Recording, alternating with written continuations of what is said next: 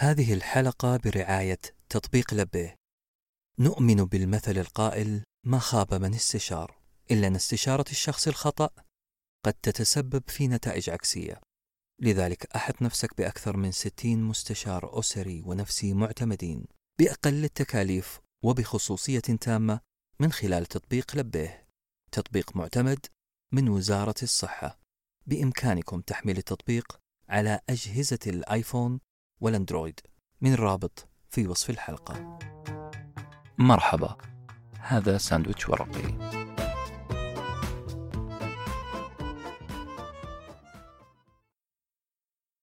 الخمس لغات الخاصة بالاعتذار. أصدقائي مساء الخير. في أغنية مشهورة لمحمد عبده تقول أبعتذر عن كل شيء إلا الهوى. احتمال كبير أنكم تعرفون هذه الأغنية والاحتمال الأكبر أن اعتذار محمد عبده في هذه الأغنية لن يقبل. والسبب؟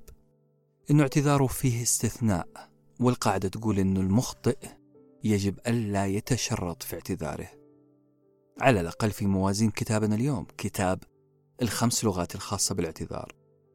هذا الشيء أكده مؤلف الكتاب جاري تشابمان اللي قال فيه أنه بعض أنواع الاعتذار هي أشد قسوة من الخطأ نفسه. إحنا كلنا نغلط وسبب الغلط إننا كائنات اجتماعية. إحنا نعيش مع بعض إحنا ما نعيش فرادى. ولأننا نعيش مع بعض ونتعامل كثير مع بعض. فنحن نترابط بأواصر وعلاقات تجعل احتكاكاتنا كثيرة. إحنا كذلك عاطفيين نحب بعض وللأسف نكره بعض أحيانا. في عالمنا العربي بالذات إحنا ناخذ على بعض بسرعة نمون على بعض. بسرعة الضوء بسبب هذه الاحتكاكات وبسبب الروابط المتشعبة بيننا وبسبب الحب والكره اللي بسرعة الضوء قد يعلو هذه الروابط بعض الصدأ. لذلك إحنا مضطرين اضطرارا اننا نعمل صيانة دورية صيانة لعلاقاتنا. هذه الموانئ الزايدة هذه التدخلات والتداخلات بيننا بتسبب مشاكل. أول أداة لعمل الصيانة الصيانة للعلاقات هي الاعتذار. وخلوا بالكم ما هو الاعتذار فقط بل الاعتذار الكافي والوافي. أصدقائي في إشكالية في الإنسان. تتمثل هذه الإشكالية في القول المعروف أخذته العزة بالإثم. إحنا إذا أخطأنا نكابر أحيانا بل غالبا. أنا إذا غلط على أحد راح أقول أنا ماني غلطان. لذلك الشرط الأول عشان يكون الاعتذار كافي ووافي أن نتوقف عن الاعتزاز بالإثم والخطأ. لا عد تعتز بالإثم والخطأ. لازم نضع احتمالية أني قد أكون غلطان ولو بنسبة واحد في المية في حق الطرف الآخر. طيب حتى لو قدرنا أننا نعترف بالخطأ لازم نحذر ألا يكون اعتذارنا باهت لأنه الاعتذار الباهت راح يزعل الشخص اللي قدامك أكثر من زعله الأول. الاعتذار الباهت في النهاية هو اتهام في زي اعتذار. خلونا ناخذ أمثلة. تخيلوا أصدقائي أني غلطت في حق شخص أمامي. قلت له كلمة مستفزة. ولاحظت بعد غلطي هذا احمرار في وجهه. تقلصت عضلات هذا الوجه الجميل. راح أحاول أني ألطف الجو. وأراضيه بكلمة. أقول مثلا ليش وجهك مقلوب اليوم؟ ملاحظين هذه العبارة ملاحظين أنه أنا على بالي أني لطفت الجو بهذا السؤال. هذا السؤال اللي فيه تفهم ضمني لزعل هذا الشخص. وخلوا بالكم من عبارة تفهم ضمني لأنه ما هو تفهم كامل. طب خليني أضرب مثال ثاني. تخيل معي شخص زعلان منك فتقترب منه قليلا وتقول لا لا لا لا تزعل مني. لا تكون حساس لا تأخذ كلامي على محمل الجد. ملاحظين لطافتي؟ أنا جدا لطيف في هذه العبارة لكن أبدا هذه العبارة ليست لطيفة لأنه هذه الجمل تستفز الشخص الزعلان أكثر صدقوني. لما أقول لشخص أنت حساس أو لا تأخذ كلامي جد أو ليش وجهك مقلوب أنا قاعد أرمي التهمة على الطرف الآخر على صديقي. أنا اللي قاعد أسويه قاعد أحاول أخفف خطأي في عينه وللأسف ماني قاعد أخفف الخطأ في قلبه. صديقي اوريدي زعل. وأنا قاعد أزيد هذا الزعل باتهامات ضمنية له بأنه أنت يا صديقي حساس. أنت اللي تزعل بسرعة. أنت اللي فهمت كلامي غلط. أصدقائي ما حد حيقبل هذا الاعتذار بهذه الطريقة.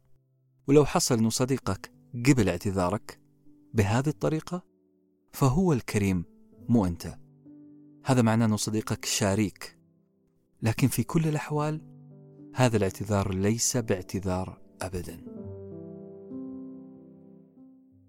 وعشان هذه الأسباب كلها وعشان هذه الأخطاء اللي ممكن نقع فيها أقول لكم أنه كتاب الخمس لغات الخاصة بالاعتذار كتاب مهم جدا لأي شخص. كتاب مهم لأي شخص يبغى من مجتمعنا أن يتحول إلى مجتمع صحي تماما. وبصراحة إحنا مجتمع في الأساس وفي الغالب جميل.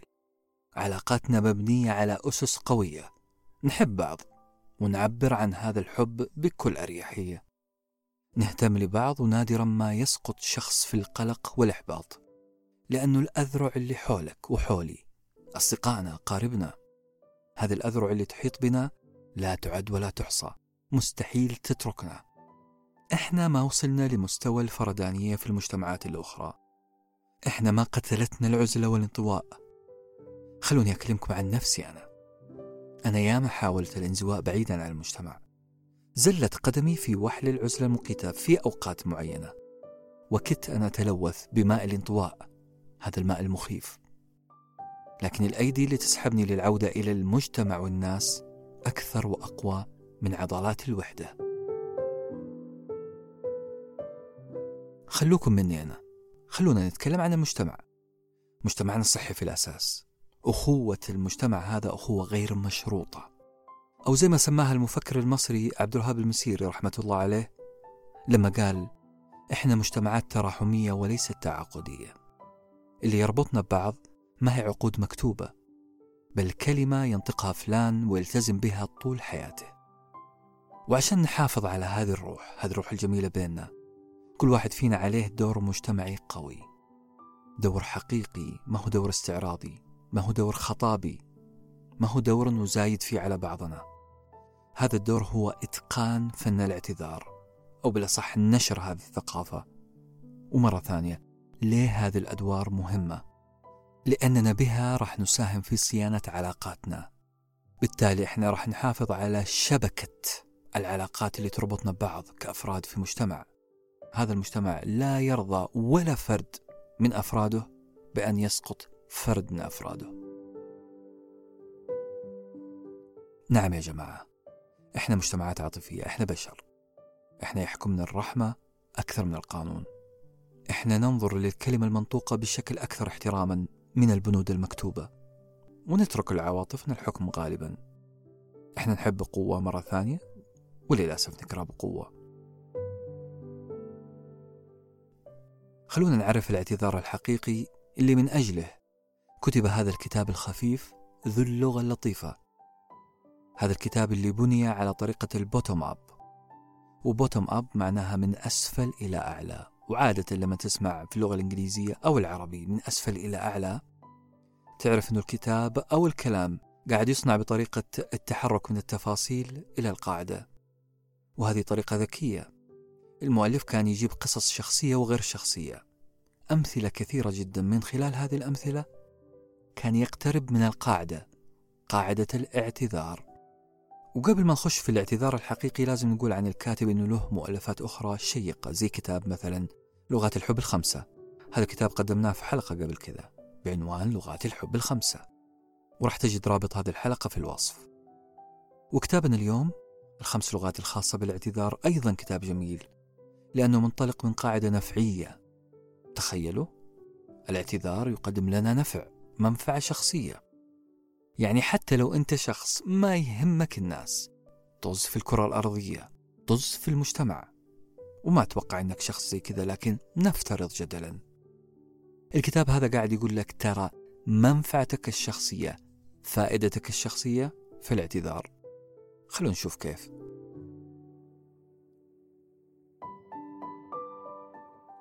أنت شخصيا راح يرجع لك النفع من الاعتذار. لأنك لو كنت تاجر غير آبه بمشاعر الآخرين الكتاب هذا راح يقنعك بأنه الاعتذار من مصلحتك عشان تكسب مزيد من الزبائن. طبعا ما يحتاج أقول لك إننا ما ندعو أحد أنه يفكر في القيم الجميلة هذه بطريقة نفعية. لكن غرضنا من ذكر هذه الميزة في الكتاب أننا نقول أنه الاعتذار فعلا بمجرد تبنيك له راح يعود نفعه على الشخص المعتذر مو بس للمعتذر له. أنت كشخص أخطأت واعتذرت حتستفيد وحيرجع لك النفع. النفعية أو المنفعة اللي تكلم عنها كتاب اليوم. ما هي نفعية مادية فقط بل معنوية أيضا نفسية بالأصح أصدقائي الشخص اللي أخطأ وعارف من جوا قلبه إنه أخطأ وكابر وحاول إنكار حقيقة إنه أخطأ. سيبقى شيء في قلبه. شيء ممكن يزعجه وقت نومه. شيء يضايقه في أوقات استرجاعه للذكريات. ألم لا نعلم مصدره. هنا يجي الاعتذار. يجي الاعتذار اللي أسميه بالديتوكس أو التخلص من السموم. الاعتذار راح يساعد المعتذر إنه ينام مرتاح البال ويعيش يومه وهو حاسس إنه عمل الصح.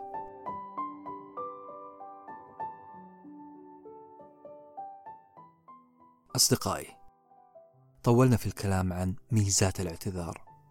نيجي الآن لمكوناته. هي خمسة مكونات. أو زي ما قال الكتاب خمس لغات. خلونا نبدأ باللغة الأولى. التعبير عن الندم. الاعتذار اللي ما فيه تعبير عن الندم هو اعتذار كاذب تماما. للأسف لازم أقول هذه الكلمة. كاذب تماما. في اعتذارك لابد أنك تفهم الطرف الآخر أنك ندمان. وعشان تعبر عن ندمك ده ما تحتاج مراجع علمية ولا تحتاج قريحة لغوية ولا جرأة حديدية مو لازم تكون شاعر مو لازم تكون حساس. كل اللي تحتاجه وتحتاجيه عشان تعبر عن الندم هو كلمتين. أنا آسف. أنا آسف وبس. خلينا نشوف كيف أنا آسف تعبر عن الندم. لاحظوا أصدقائي أنه في ناس كثير تتجنب قول أنا آسف. أنا أحد الأشخاص اللي يستصعب قول أنا آسف. هذه الكلمة صعبة جدا علي. نعم فعلا صعبة لأنه فيها كسرة لأنفتي كبريائي. كيف أرضى أني أكشف نفسي أمام الناس وأمام الشخص اللي قدامي؟ وأقول أني ندمان على اللي حصل. الموضوع في كسر البرستيج للشخصية. لكن زي ما قلنا الشجاعة ما هي في إنكار الخطأ. هذه ما هي شجاعة هذا خوف. نعم أنت خايف من الاعتراف بالخطأ. خايف من إظهار مشاعرك اللي هي مشاعر الندم. إذا كلمة أنا آسف هي كلمة شجاعة رغم أنف الكبرياء والبرستيج. التعبير عن الندم بقول أنا آسف هي خطوة مهمة في حياتك لكن ممكن تتحطم هذه الأسطورة أسطورة أنا آسف وفعاليتها إذا كانت لغة جسدك غير متوافقة مع كلمة أنا آسف. مستحيل أحد يقبل اعتذارك. إذا قلت أنا آسف وعلى وجهك ابتسامة هوليوودية تجهر العيون. هي أشبه بقولك أنه اعتذاري هذا تحصيل حاصل شيء هامشي. ممكن أعتذر وأنا أمشط شعري. ومو بس لغة الجسد والوجه. انتبه للنبرة اللي تنقال فيها أنا آسف. لازم تنتبه للكلمات المصاحبة مع أنا آسف لأنها قد تفسد كل شيء. زي إيش؟ زي لما تقول طيب يا سيدي أنا آسف. لا لا لا لا هذا أبدا ما هو أسف. التعبير عن الندم لازم يكون صادق وواضح في نبرتك في كلماتك وفي ملامحك. طبعا مو لازم تمثل مشهد درامي وتكون فيه البطل وتنهار وتتساقط دموعك لا لا. الموضوع أسهل من كذا المشهد أسهل. كل اللي تحتاجه هو مشهد إنسان شجاع وقلبه حي. هذا الإنسان وجد أن التعبير عن الندم ضرورة. فوقف بكل اعتراف وقال أنا آسف. اللغة الثانية من لغات الاعتذار هي لغة تحمل الخطأ. تحمل الخطأ هي نقطة مهمة. الشخص اللي أنا أخطيت في حقه لازم يعرف أني أتحمل مسؤولية هذا الخطأ. صحيح أنت عبرت عن ندمك وقلت أنا آسف لكن لازم الطرف الآخر يسمع منك جملة واضحة تعبر عن تحملك للخطأ. لازم يفهم أنك مسؤول وأنك معترف بهذه المسؤولية. الجملة المناسبة هنا أنك تقول أنا غلطان. أنا آسف أنا غلطان. الكاتب جاري شابمان هنا كان على وشك يصرخ في وجوهنا ويقول يا جماعة الاعتذار شيء والتبرير شيء آخر. لا تبرر الخطأ بل تحمل مسؤوليته. مشكلة هذا التبرير لأنك رغم أنك تحاول في هذا التبرير أنك تشرح نيتك الطيبة من وراء الفعل ما كان قصدي. أنت ودك توصل للطرف الآخر هذا الكلام لكن غلط. لا تبرر لأنه التبرير ممكن يتزحلق بطريقة خبيثة جدا ويصل في النهاية ليصبح مرافعة نارية لك أنت. أنت قاعد تدافع عن نفسك. ملاحظين مصيبة التبرير؟ الاعتذار يحتاج اعتراف منك بالخطأ. بينما التبرير أنت قاعد تحاول تنفي عن نفسك الخطأ. لذلك يا أصدقائي الأسهل والألطف والأجدر. أنك تتحمل مسؤولية الخطأ. أما مسألة أنك تحاول تفهم صديقك زوجك أخوك جارك تحاول تفهمه ما بداخل قلبك من نية طيبة مو وقته الآن. التبرير يجي بعدين لكن وقت الاعتذار ما ينفع تبرر أبدا. عبر عن الندم وتحمل الخطأ. والآن تجي اللغة الثالثة رد الاعتبار. كتاب فن اللامبالاة قال جملة جميلة جدا عن كل إنسان في هذه الحياة. الكتاب اللي ألفه مارك مانسون يقول كل واحد فينا يعيش حياته محاولا عمل موازنة للمشاعر. فالغضب مثلا الغضب. ما هو إلا إحساس مني بأنه انغلط في حقي. مرة ثانية أنا إذا غضبت فهو محاولة أني أعمل موازنة لأني حسيت أنه حقي انهضم. أبغى أقتص والاقتصاص هو موازنة. أنا انغلط علي أبرد الغلط. لذلك أغضب. إذا الغضب مرة ثانية هو محاولة أني آخذ حقي عشان أعدل في كفة الميزان. طيب. لما تغلط يا صديقي ويا صديقتي على شخص اللي عملته بالضبط أنت لخبطت في وزنية الميزان. الرجل اللي قدامك صار غاضب ويبغى يعمل الموازنة. يبغى يغلط عليك. لذلك. الاعتذار يجب أن يتضمن شيء مهم إنك تعرض على هذا الشخص الموازنة. لا تتركه يعمل الموازنة بنفسه لا تتركه يغضب ويغلط عليك. الحق نفسك وأكمل اعتذارك وقدم له عرض برد اعتبار. كيف؟ بأنك ببساطة تقول له كيف أقدر أصلح خطأي؟ عارفين يعني إيش كيف أقدر أصلح خطأي؟ هذا عرض واضح وصريح تقدمه للشخص اللي أنت غلط عليه بأن يقتص وبالطريقة التي تناسبه. أنت مكنته من نفسك. هذه الطريقة الوحيدة اللي تقدر تعمل الموازنة في عملية غضب صديقك. إذا نرجع للاعتذار من البداية. أنا آسف. أنا غلطان. كيف أقدر أصلح خطأي؟ عندي إحساس أنه كلامنا عن الموازنة ما كان واضح كثير. خلينا نوضحها لأنها نقطة مرة مهمة. الكاتب نفسه شرحها بطريقة جميلة وقال الشخص اللي انغلط عليه سيخلق في عقله ما يشبه البلونة بلونة اسمها الأخذ بالثأر. هذه البلونة تكبر وتكبر وتكبر لحد ما تطير بهذا الشخص بعيد عنك.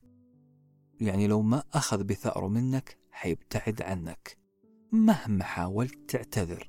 طالما أنه لا زال غاضب طالما أنه لم يأخذ بثأره حيبتعد عنك. حيقول في نفسه أنا انغلط علي ولازم أخذ بحقي. لذلك يا أصدقائي اعتذارك أو بلا صح عرضك له. لازم يكون مقنع وحاد الذكاء. حاد لدرجة أنه ممكن يفقع هذه البلونة بلونة الأخذ بالثأر. وطبعا إذا انفقعت البلونة صديقك راح يرجع لك غصبا عنه. حيرجع لأرض الواقع لأرض المفاوضات. لما تقول لصديقك كيف أقدر أصلح خطأي؟ مرة ثانية نقول أنت كأنك تقول له أنا جيتك مسلم نفسي. أنا أبغى أقتص لك مني. أنت سلمت الأداة وأعطيته صلاحية القرار المناسب. وهمست له خذ حقك مني. أنت مكنته الآن.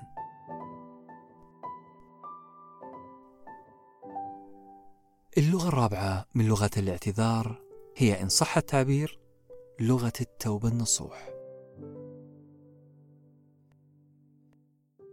التوبة النصوح عبارة غريبة شوية أنه نسمعها من كاتب أجنبي خاصة لأنه لها جذور ضاربة في ثقافتنا. معكم حق. جاري شابمان ما قال هذه المفردة.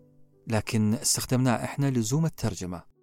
الترجمة اللي تترك المعنى والأثر الأقرب في ذهن المتلقي المتلقي العربي اللي هم إحنا. شابمان قال مفردة ثانية قال genuine repentance. أو بالعربي ممكن نسميها بال التوبة النصوح برضو. ما في ترجمة أحسن منها. إذا فككنا هذه العبارة العناصر وقدمناها في جملة واضحة راح نقول شيء زي كذا. أنا راح أتغير. نعم يا أصدقائي. اعتذارك لازم يحتوي على الإفصاح بالنية في التغيير. أنا راح أتغير. أنا راح أغير سلوكي المشين اللي تسبب في أذاك يا صديقي. لن ترى مني إلا كل خير. لن يتكرر هذا الفعل. لن لن لن. أكثروا أصدقائي في اعتذاركم من هذه اللنات. إن صح التعبير. وأخيرا. اللغة الخامسة والأخيرة في فن الاعتذار هي لغة طلب الصفح. ملاحظين أن الأربع اللغات الأولى أنا ما طلبت من ضحيتي أي شيء. كل شيء أنا فعلته. أنا عبرت عن الندم أنا تحملت المسؤولية أنا رديت اعتباره أنا تبت توبة نصوح. كأني كنت أمهد الطريق للشخص اللي أمامي لكي يتقدم. ملاحظين؟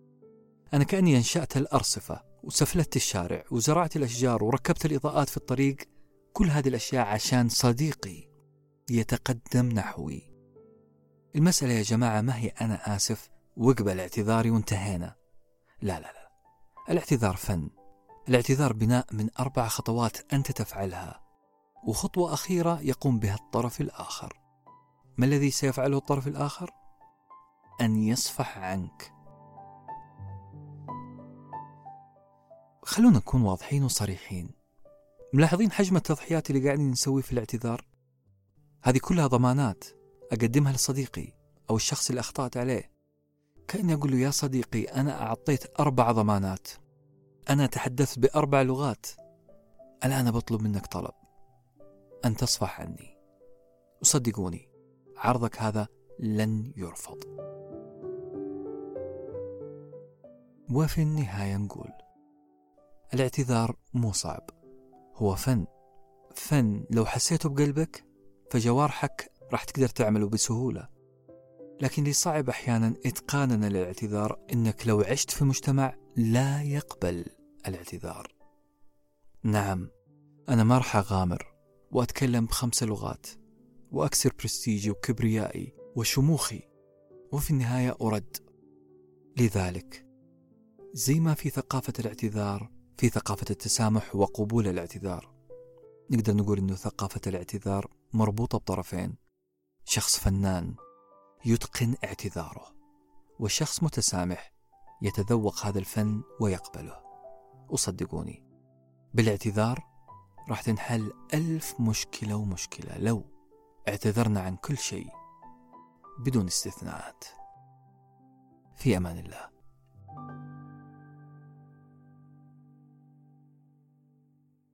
كنتم مع ساندويتش ورقي وجبة معرفية نتشارك لذتها.